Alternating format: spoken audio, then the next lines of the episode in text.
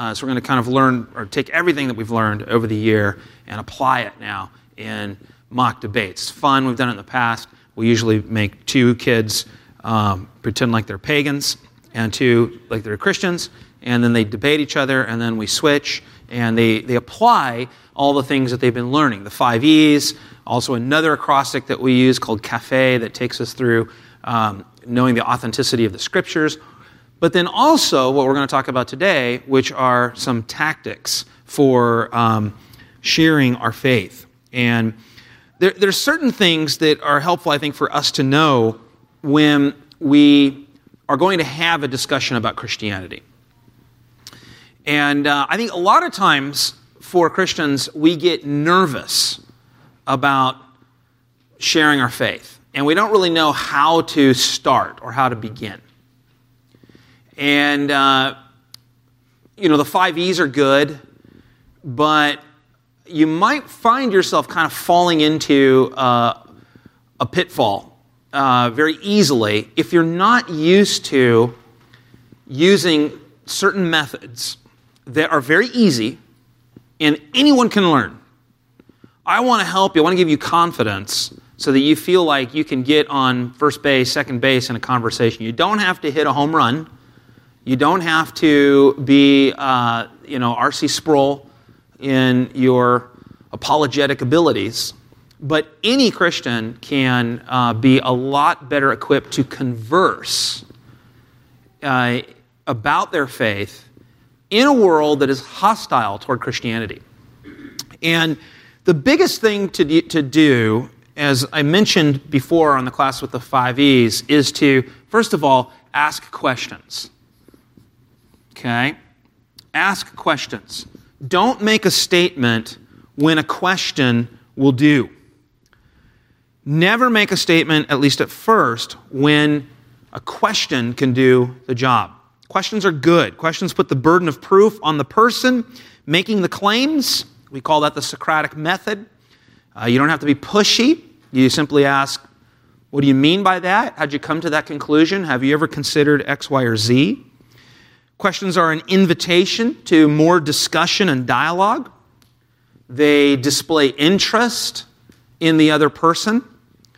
Questions help us gather information about what the person actually believes so that we don't misrepresent what they believe.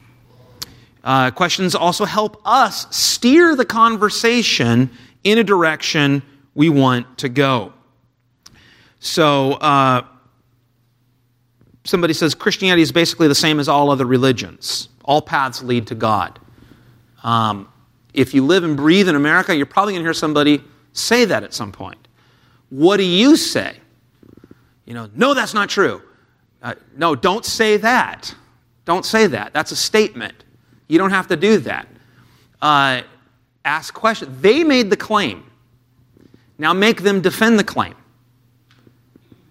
And sometimes we just don't think like that. We, we just hamstring ourselves without even, without even realizing what we're doing. They made a claim, make them defend the claim, and you can do it in love. You say, well, what do you mean by that? How'd you come to that conclusion? What do you think Jesus' attitude was about that? It's not rational to believe in God. Well, what do you mean by God? What kind of God do you reject? What would you consider to be rational proof? The Bible was written by men, so we can't trust it. What do you mean by that? Are you saying that all books written by humans always contain error? Do people always make mistakes when they write? If God exists, don't you think He would be capable of using humans to write down what He wants? How familiar are you with the Bible? Uh, now, what I'm doing actually, um, and I'm going to teach you hopefully by the end of the class here, um, I'm using a method called the reductio ad absurdum or what Francis Schaeffer called taking the roof off. It is, without question, the one method that every Christian should know how to use in a conversation. Uh, because what you do is you listen to the person, what they, their statement, and you get them to defend it, and you basically take their statement to its logical conclusion through questions. So the burden of proof always stays on the other person, but you're able to show that this person can't live in the world that they've tried to construct. It's what Paul does in 1 Corinthians 15. Paul just makes one large reductio ad absurdum. Um, these aren't just, you know, law school techniques. Um, these are laws of logic, and God is the one who's created laws of logic.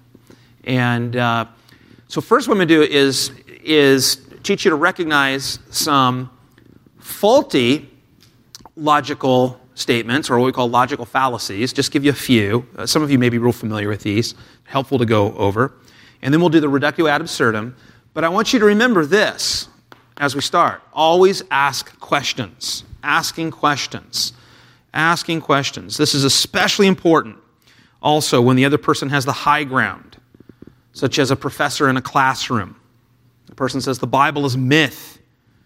Uh, it's going to be difficult to uh, make a frontal assault on that person, and you don't need to. Just ask questions. Professor, what kind of myth are you talking about? Professor, do you think that nothing in the Bible has historical value? Um, can you help us understand your position? Let the professor explain himself. As a good student, listen carefully to his response. Uh, don't take his bait to get you to defend claims that you have not yet made. And uh, Christians sometimes aren't very good at this, but we need to be. Paul is a great example, uh, and th- this is the way that he often would argue. So questions help you, okay? They really help you. They also help you initiate a conversation. I want to give you, I want to read something real quick. Uh, I read to the kids last week uh, from this book by a, a, kind of a popular Christian apologist named Greg Koukl. Uh, he has a great little book called Tactics, a, a game plan for discussing your Christian convictions. And uh, he has this great example of how questions are the best thing. He calls it the witch in Wisconsin. I'm going to read it to you real quick. Several years ago, while on vacation at our family cabin in Wisconsin, my wife and I stopped at the one hour photo in town.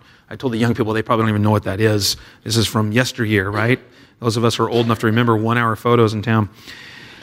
I noticed that the woman helping us had a large pentagram, a five pointed star generally associated with the occult, dangling from her neck. Does that star have religious significance? I asked, pointing to the pendant or is it just jewelry? Yes, it has religious significance, she answered. The five points stand for earth, wind, fire, water, and spirit. Then she added, I'm a pagan. My wife, caught off guard by the woman's candor, couldn't suppress a laugh and quickly apologized. I'm sorry, I didn't mean to be rude. It's just I've never heard anyone actually admit right out that they were pagan, she explains. She knew the term only as a pejorative used by her friends yelling at their kids, Get in here, you bunch of pagans. Uh, now, have, has anybody here, just I'm curious, has anyone here know anyone who identifies themselves as a pagan? A few, yeah. Three? I do. Um, I, I'm related to some and even went to a wedding that was a, a monistic pagan wedding. So it's real. Uh, this isn't just bizarre way out there. Um, this is becoming more and more common as our culture is becoming more and more pagan. Anyway, this person's just admitting what others uh, don't want to admit or aren't clued in on it. So you're a Wiccan, I continued. She nodded, yes. She was a witch. It's an earth religion, the woman explained. Like the Native Americans, we respect all life. If you respect all life, I said, then I suppose you're pro life on the abortion issue. She shook her head. No, actually, I'm not. I'm pro choice. I was surprised. Isn't that an unusual position for someone in Wicca to take? I mean, since you're committed to respecting all life? See, see what he's doing? He's not making statements, he's asking a question. Do you see the difference? They're worlds apart. He's getting her to defend what she said. You're right, it's odd, she admitted, then quickly qualified herself. I know I could never do that. I mean, I could never kill a baby. I wouldn't do, I wouldn't do anything to hurt anyone else because it might come back on me.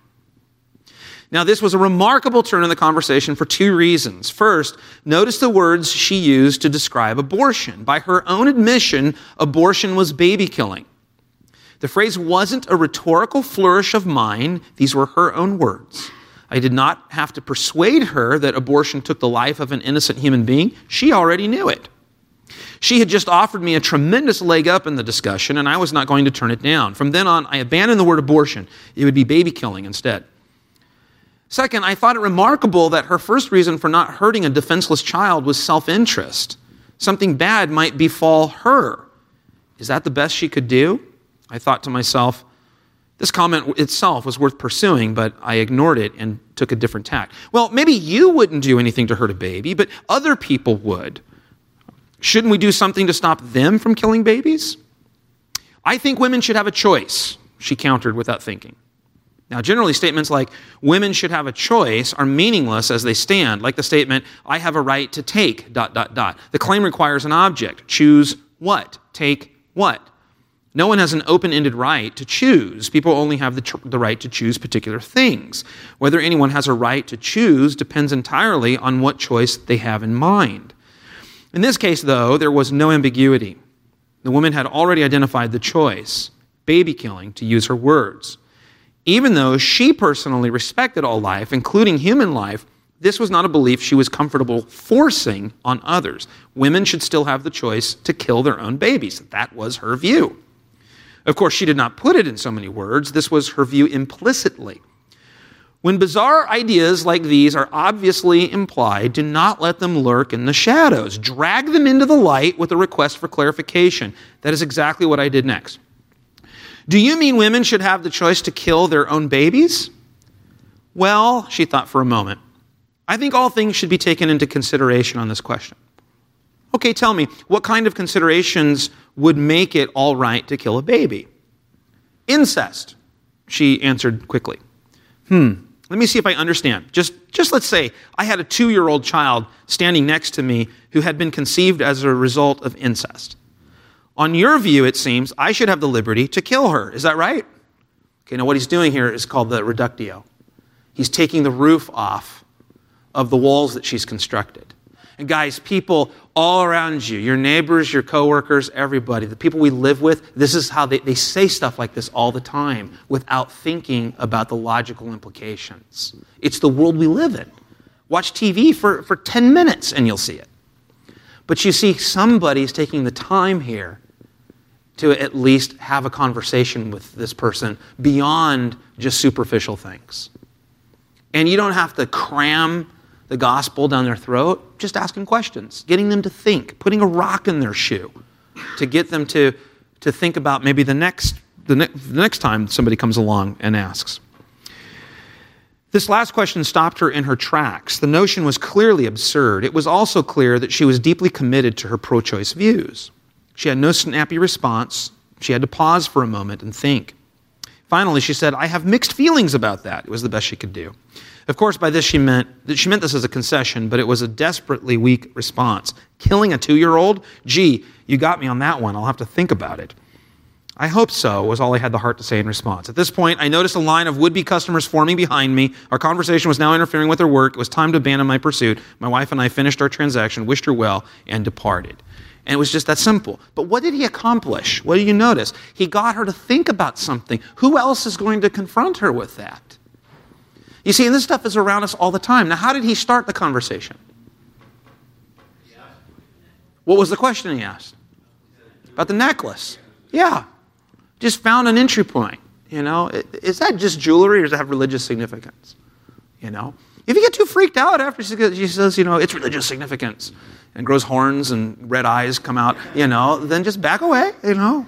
Uh, but you can ask questions. You don't have to be a, a law school grad to do this. And with practice, you get better at it. But what, what he's done there is he's given her something to think about. Now, you can steer the conversation to something, uh, to, to, really to the gospel and to uh, helping them think about uh, the resurrection. But uh, this is really, I think, the most important thing for us to uh, know is how to do the reductio. Now, before we get there, let's just recognize a few self defeating statements and bad arguments. And um, let's think about these briefly. Uh, husbands and wives, you probably will be able to uh, recognize them sometimes in your own spouse or see how you even do it yourself sometimes. But these are, uh, these are big ones. These are, these are quite important. Um, if you've had a logic class or you've had any kind of uh, training in college on debate, then you probably remember some of these. But they're really helpful to, to recognize because, you know, I, I think where I, I, I really felt like we as a culture are forgetting all of this is as the, over the last several months, as I spent more time this election season than probably in the past 12 years watching the GOP debates, I saw logical fallacies all over the place, and nobody seems to pick up on it. The biggest one is the ad hominem. This is uh, logical fallacy uh, in Washington 101. What, what is an ad hominem? Any, any non high school student know? Sorry, Justin. Anybody know? Yeah, Brett. Tag on the person rather than the argument. So, uh, you know, you, you make a case for, being, for abortion being morally wrong. Your friend says, Well, of course you believe that because you're a Christian and Christians are intolerant of any views other than their own. You see what they just did? Person A makes a claim. Person B does not attack the claim, they attack person B, or person A. Therefore, the claim must be wrong.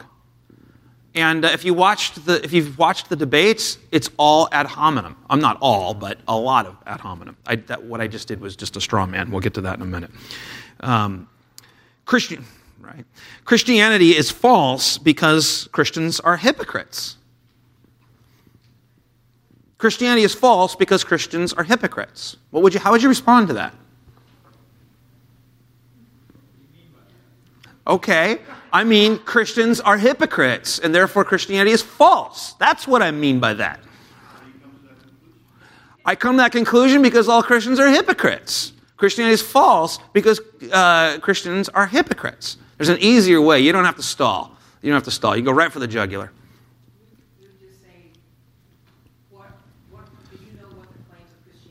Bingo. Bingo.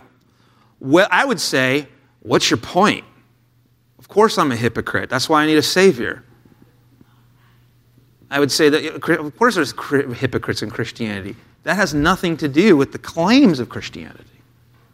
But see, it, we didn't even pick up on that because we're so used to this, the way people talk. We, we get kind of, we get stuck in our tracks. Okay, wait, wait, what's the way out of this? It's simple. That has nothing to do with the claims of Christianity. The claims of Christianity is that God became a man, lived and died, was raised again from the dead. 1 Corinthians 15. That's the claim of Christianity. Either it's true or it's false. The fact that there's Christians who are hypocrites really have nothing to do with that. That's, that's called an ad hominem. It's a logical fallacy. But see, we're used to swallowing logical fallacies and, and just moving on to the next thing. Uh, so don't let people get away with that friend says, Why should I believe the gospel is true when your life isn't perfect? You have problems in your family.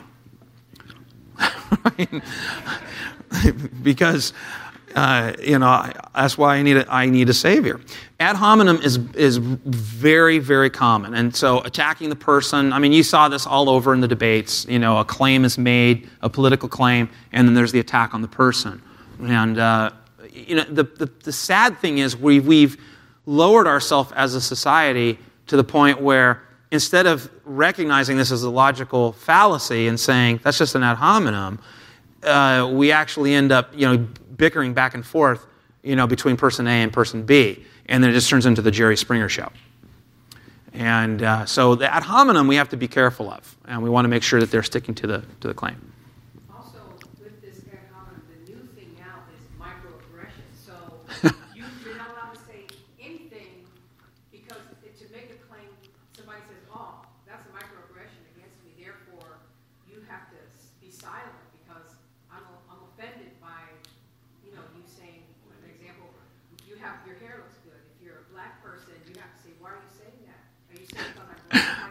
Right. sure. Uh,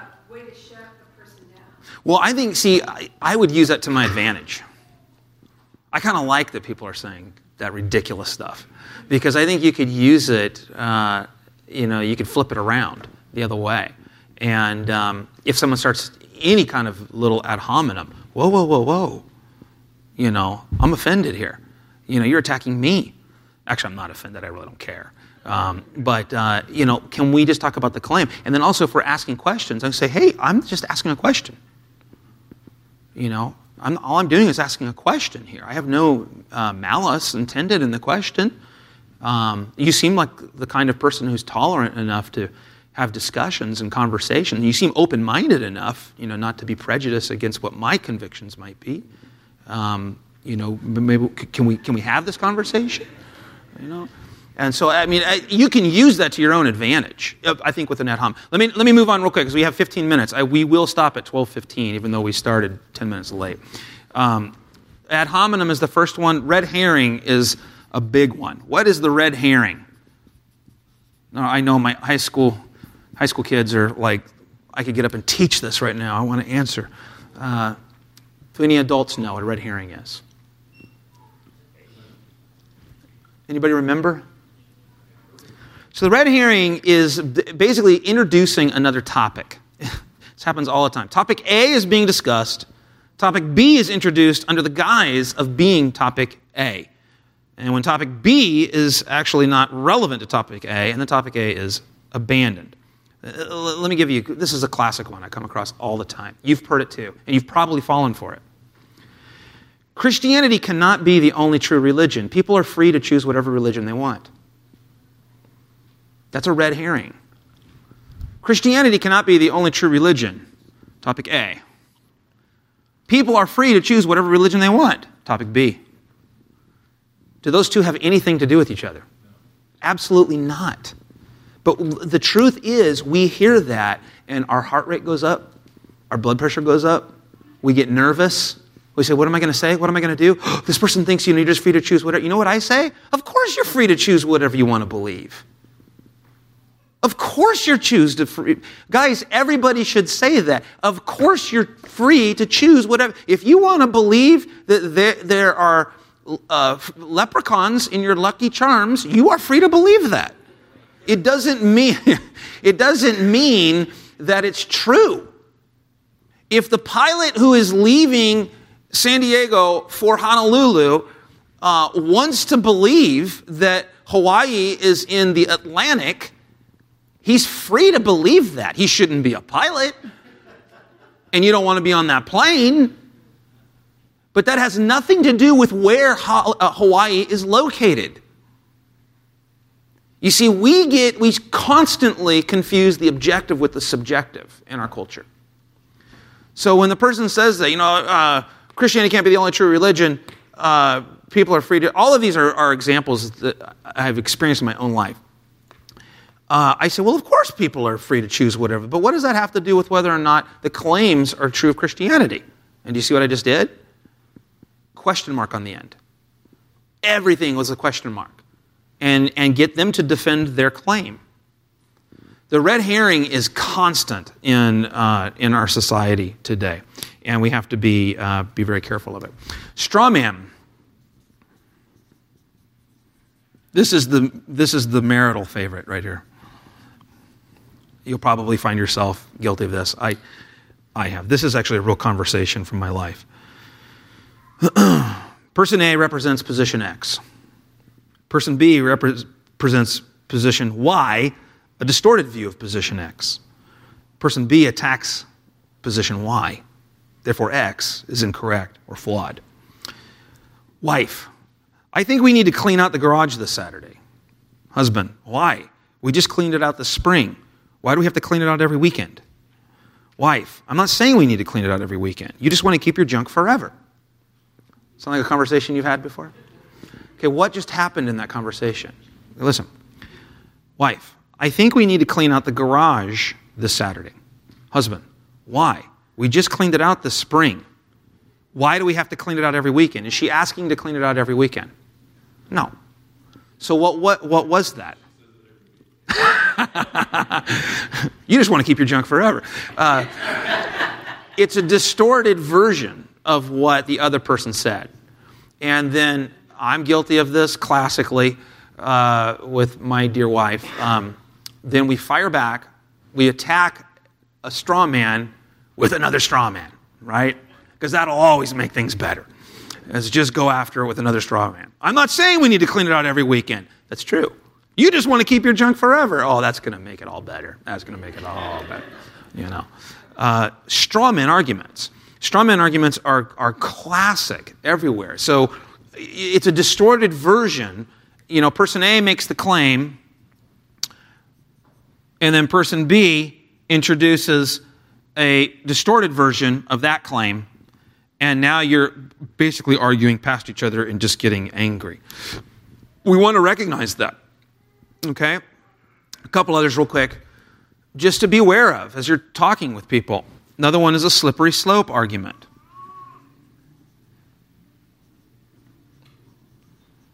If A is true, well, therefore, it's going to lead to B. Therefore, it must be bad.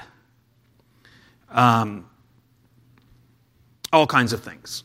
You know, Rome said this about the doctrine of justification by faith alone. If you teach that doctrine, people are going to be licentious.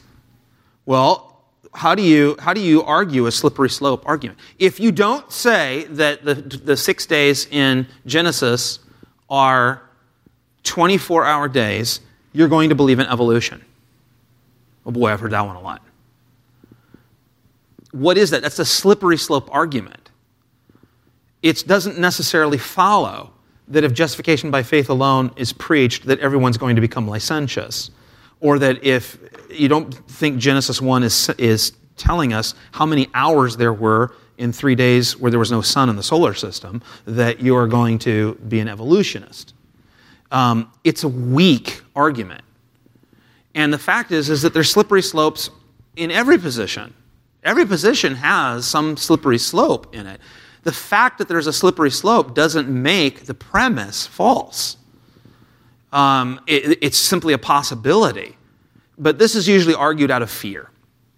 It's Out of fear. And it can be a concern. It can be a concern there, but then you, there, you need to address the concern. But it doesn't necessarily make the, the premise false. One more, I'll just give you five. Last one, uh, to keep it simple, we, we might call an appeal to relativism.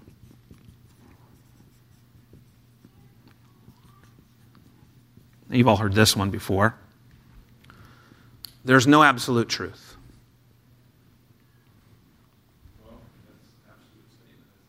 Right. I would say, is that true? What you just said? How do, how do we know that's true? You just defeated yourself. It's like that Madonna song, um, Words Are Meaningless.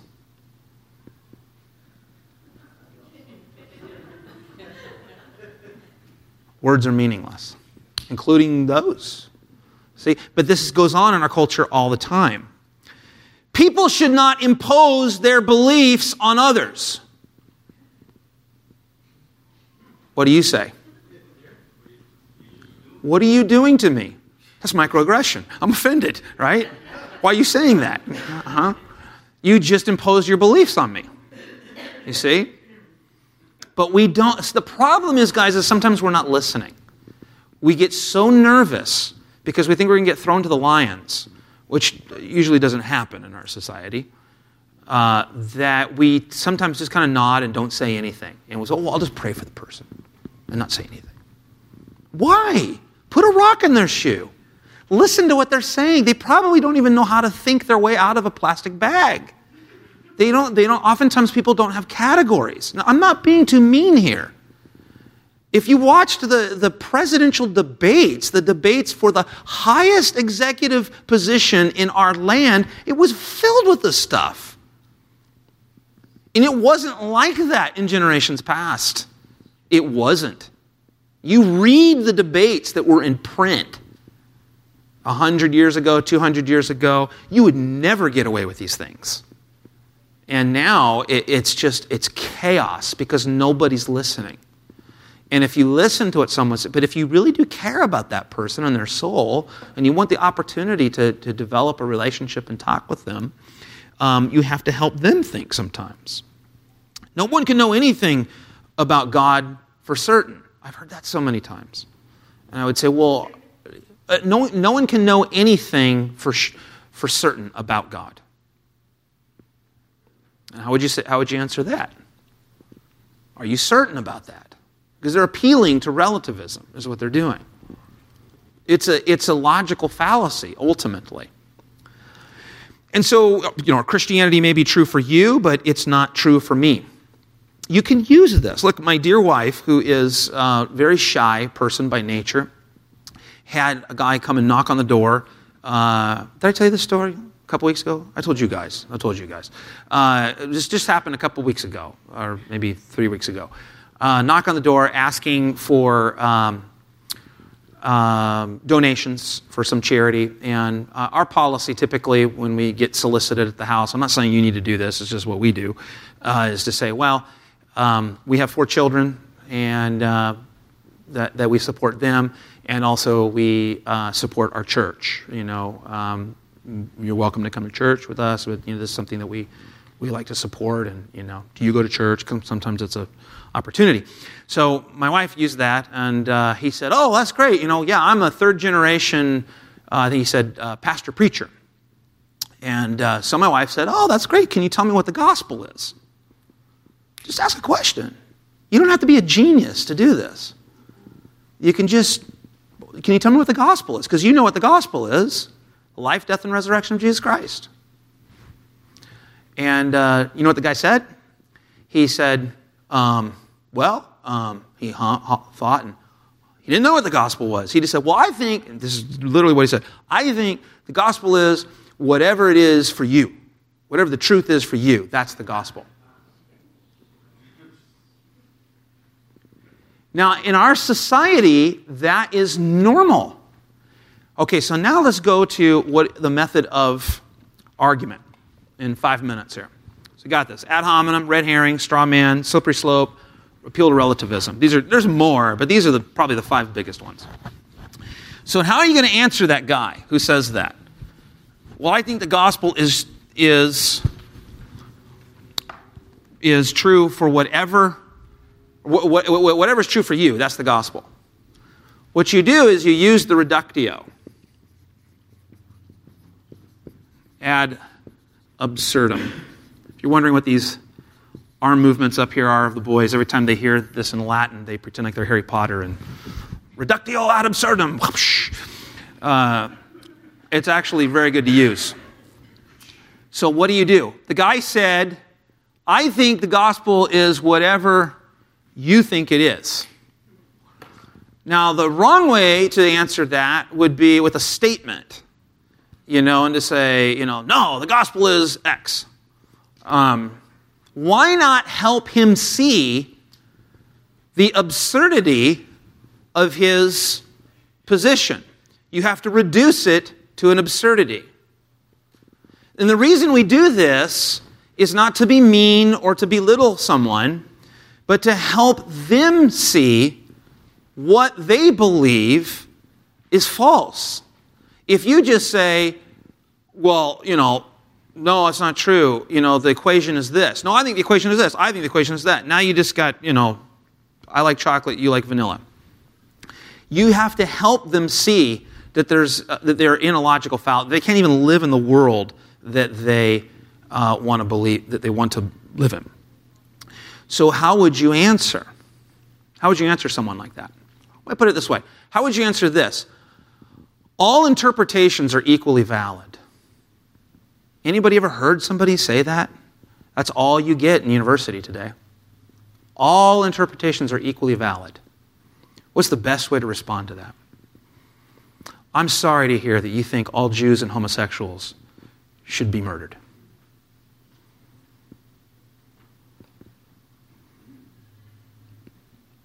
Something like that. What did I do?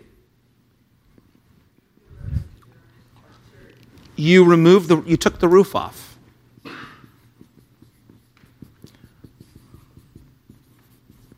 It's the same thing Koukl did when he asked the witch in Wisconsin, do, do you think there's any case where killing babies is okay? She said, Yes, incest. And so now he's taking her view for a test drive. And he says, Okay, let me see if I got this right. So if I had a two year old here next to me who had been the product of incest, are you saying it would be okay for me to kill her? You see what he just did? He reduced her view to an abs- absurdity. And so all you have to do, you have to, you might say, well, I'm just not that quick, I'm not that sharp. That's why I say ask questions. Because if you ask questions and you listen to what the person's saying, and you know, uh, take your time, you're going to find a place where you can do just this. And when people make these outlandish claims, you have to get them to defend it.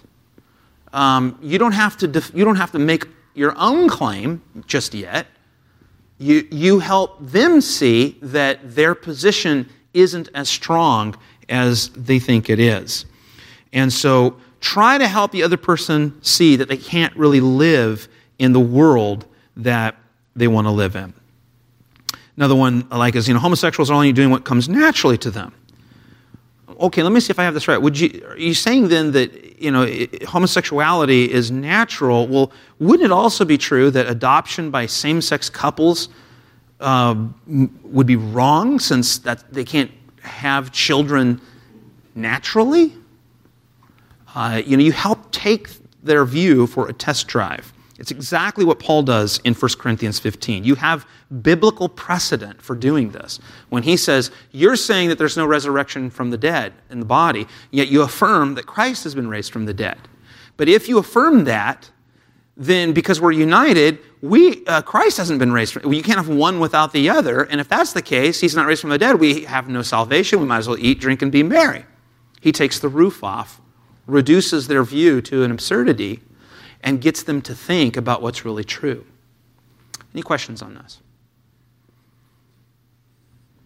Yeah. Yep.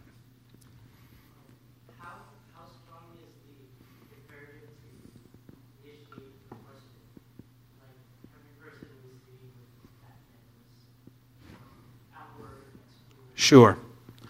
Well, yeah, I mean, you'd be pretty busy all day long, right? And so you have a vocation to fulfill. It's true. But what I'm saying is that if, we, if there's any imperative for evangelism, if evangelism is something that is real, that is something for the lay people to do, all these are our methods for that evangelism. And I think they're much more effective than knocking on a door and giving somebody a track. Because that's been, we're a burned over district now, you know, where uh, it's, that's, that method isn't that effective anymore because it's been so abused. And I think it's much more effective to help people think about their statements. And my, I'll tell you, my, my experience has been um, when you do this, if you can do it without being combative, people are, um, they, they become much more interested in what you have to say. Because you're helping them think. And you got to remember, they're made in the image of God. They are made to love God, not only with their heart and their emotions, but with their mind. And you're helping someone think they begin to appreciate that, even if at first they give you a pushback. So, yeah.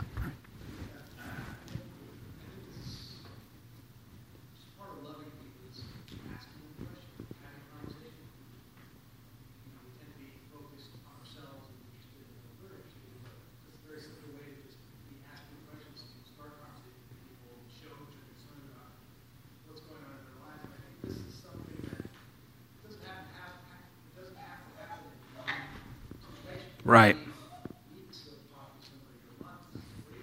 Right.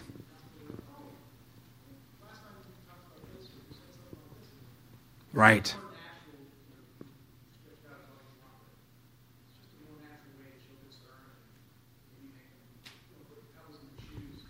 Right.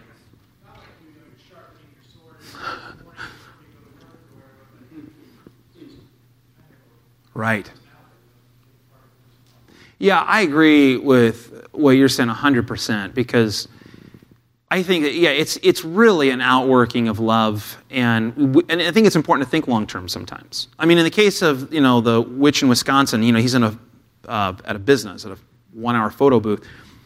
But if you're talking about your neighbor or someone you work with, you know, we should not feel pressured to, you know, seal the deal at the end. You know, I got to pray with this person, you know, the ways.